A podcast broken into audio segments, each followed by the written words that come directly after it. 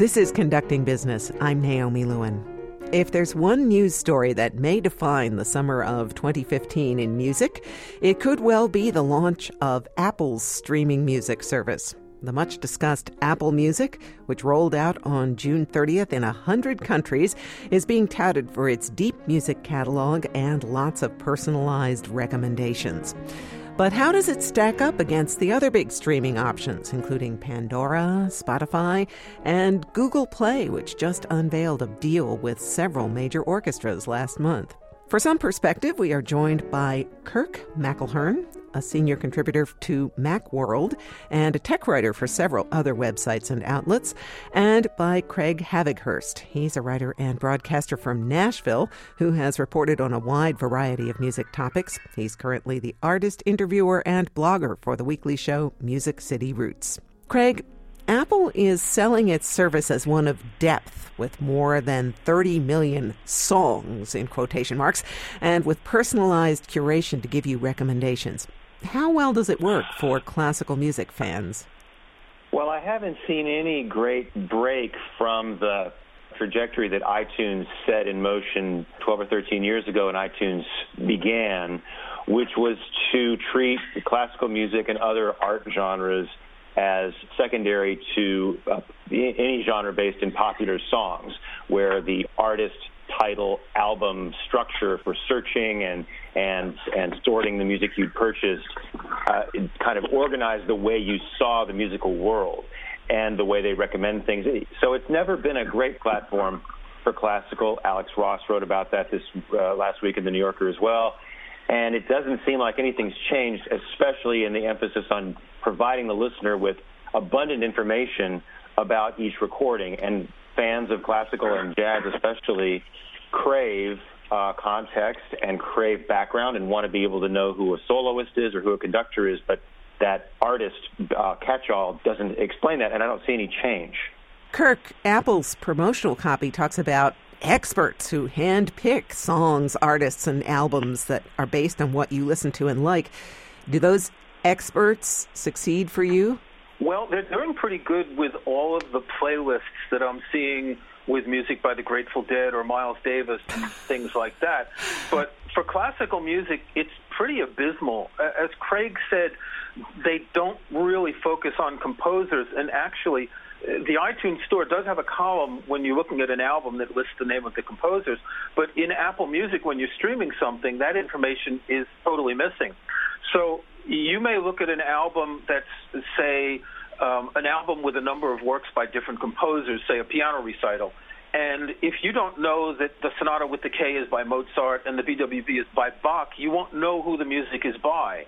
Now, if the music's in your library, you can select a track and you can right click, you get info, and you can see some of the metadata and you'll see the composer's name, but you can't do that when mm-hmm. you're streaming. So, unless you've got an album that is, let's say, all music by Wagner or John Cage or Charles Ives, you can be a little bit lost if you're not familiar with the music as to who it's by. And I would guess you're pretty lucky if Charles Ives comes up in the playlist. I haven't gotten any Charles Ives, but I have gotten some John Cage, so I'll give them credit for that. Well, people have always complained that Apple couldn't match its iTunes metadata to the way classical music is categorized. For instance, that they call selections songs rather than pieces. And like if you search for Beethoven's Fifth, you get individual movements, songs, instead of the whole enchilada. Are they solving any of that with the new Apple Music? I don't think they are, and I'm not convinced they're trying. Uh, I've been writing about iTunes for a very long time, and I prefer using the word track instead of songs. I think it's more appropriate for all kinds of music, jazz, classical, etc. Um, but the, the whole concept of streaming just doesn't fit with the way people listen to classical music. If if streaming were to group um, works as works, so a four movement string quartet would be held together instead of playing the third movement of it, then there would be some logic. But it, I just don't think Apple, I don't think the classical music listener is part of the target demographic there are so few people who listen to classical music anyway that Apple probably just lumps it in as an afterthought. And that gets at the problem. iTunes, Apple is merely one of you know dozens and dozens of media players that have the potential to bring information about this these other worlds of music to the general public, but they parcel out coverage of music based on the dominant form and, and recognizability. And if classical and jazz listeners are four to five percent of the market, they are the ones who get underserved. And the problem is that if you go a generation after generation, and in these days a generation is very short, you know, as these people, as young people uh, coming of age, uh, you know, adopt into the digital music ecosystem and the way music is covered on television, in magazines, in their general newspapers, on Facebook, where there used to be an obligation by the mainstream press to put uh, whether it was Leonard Bernstein or, or Toscanini or Thelonious Monk, in the face of their listeners on the cover of Time magazine, or, or uh, they had an obligation to cover the finest music made. That's all fallen by the wayside over the last uh, you know three decades, and so iTunes isn't alone here. Well, speaking of how music is curated. In the old days, you would go to the record store and the sort of rumpled, music geeky clerk who was passionate about the stuff would steer you in the right direction. Who's curating the music now? How does Apple measure up to that? The problem with Apple Music is it's very young. So the curation, and I really hate that word, it, it's more of selection. Um, this is being done by Apple's own editors. Now, I don't know how many people they have doing classical music. Um, from the number of playlists they propose, it's not very many. I think Apple Music's going to evolve to allow listeners to create playlists, which you can already do on Spotify. Now, Spotify is interesting because there are some people who are real classical music fans who create playlists, and this isn't a, a track from a symphony followed by a track from a piano sonata. On the other hand, I'm looking right now at Spotify's classical music playlists, and you get the kinds of playlists called Music for Concentration, or Zen Focus, or Intense Studying, mm-hmm. or Gentle Classical for the Evening Hours.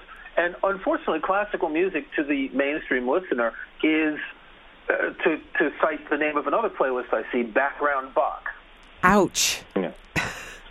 And Kirk, I understand that when you set up Apple Music on your machine and typed in your favorite stuff, it gave you a recommended playlist called Classical Music for Elevators. So one of the one of the sections of Apple Music is called For You, and that's the recommendation part. And this is based in part on what you've listened and rated, what you've purchased from the iTunes store.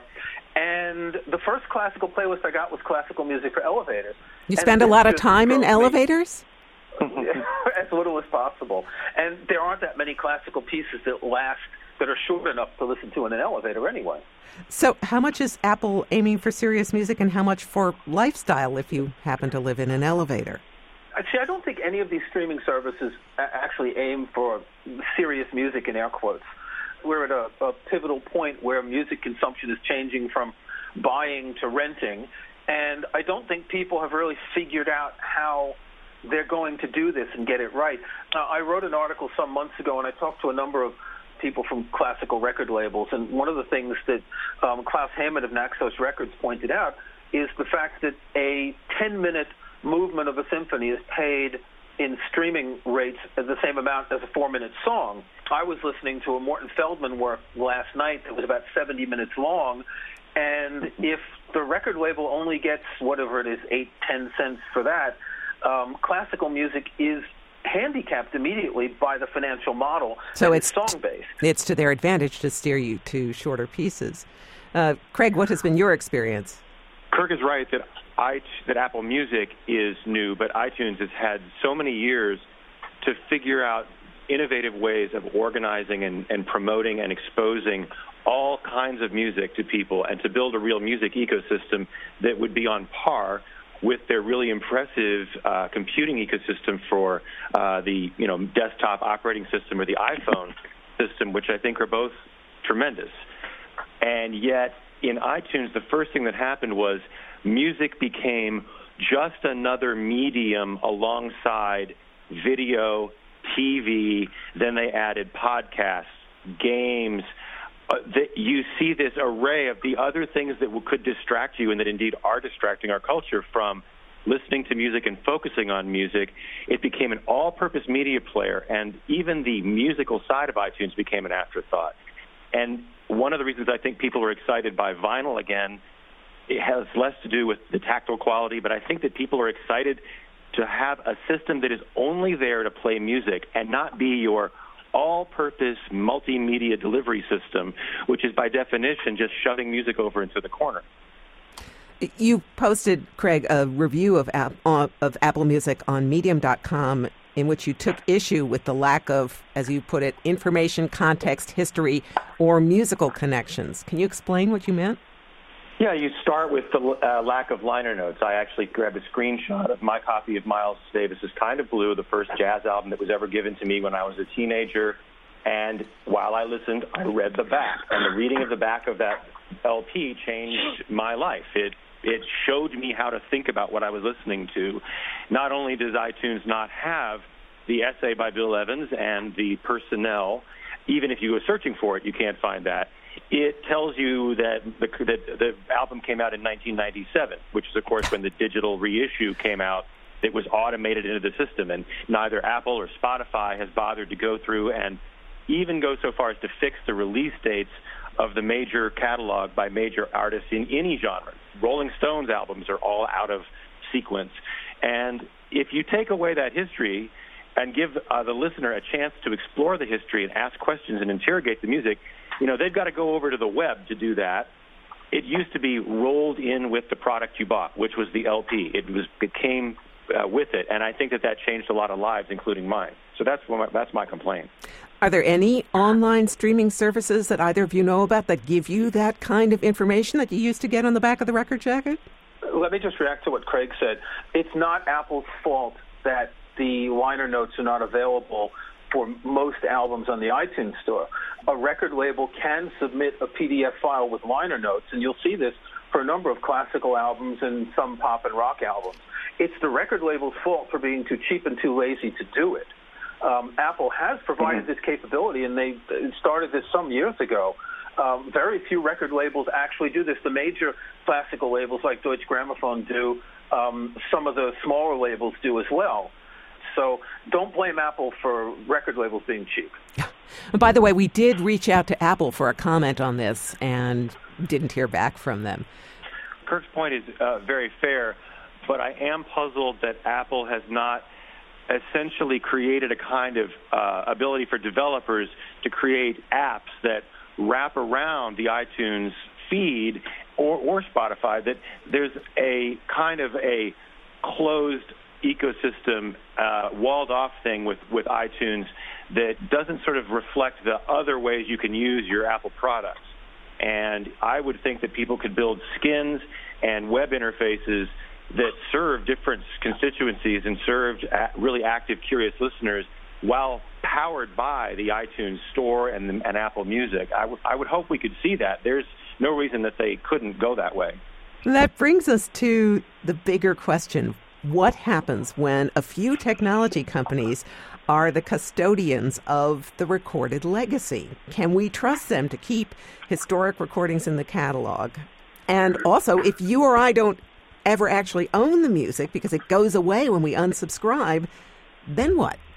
Interesting question. So the recording industry loves the fact that Apple is going into music streaming because they're hoping that there will be, let's say, at a minimum, 100 million people who agreed to pay a stipend to the recording industry of $10 a month or the local equivalent um, for the rest of their lives.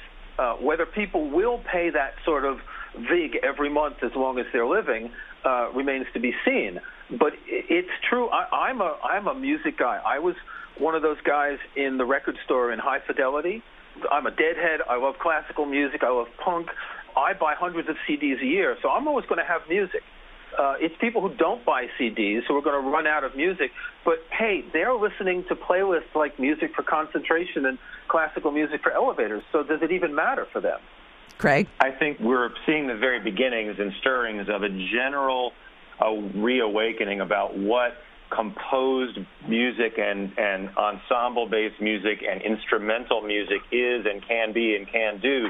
Classical and jazz, in some ways, shot themselves in the foot for new audiences for many years because of these eras when avant-garde was the only acceptable kind of fashionable thing, and people got an early impression at some point of modern classical and went, ah, I don't get that, I don't like that, I'll never, and they sort of, that's their imprint forever.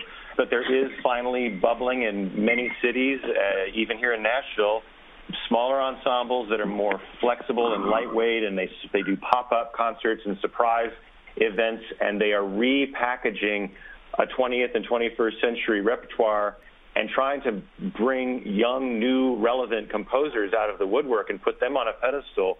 That is a big effort, but it's really got to happen. You've got to rebuild the culture of exciting new music. I totally agree we don't need more recordings of, of historic works except for selective moments, but what about today's you know 20 30 and 40 something composers doing great work and creating an, an audience again for composed music well thank you both very much our guests were Kirk McElhearn, a senior contributor to Macworld, among other websites, and Craig Havighurst, artist, interviewer, and blogger for Music City Roots.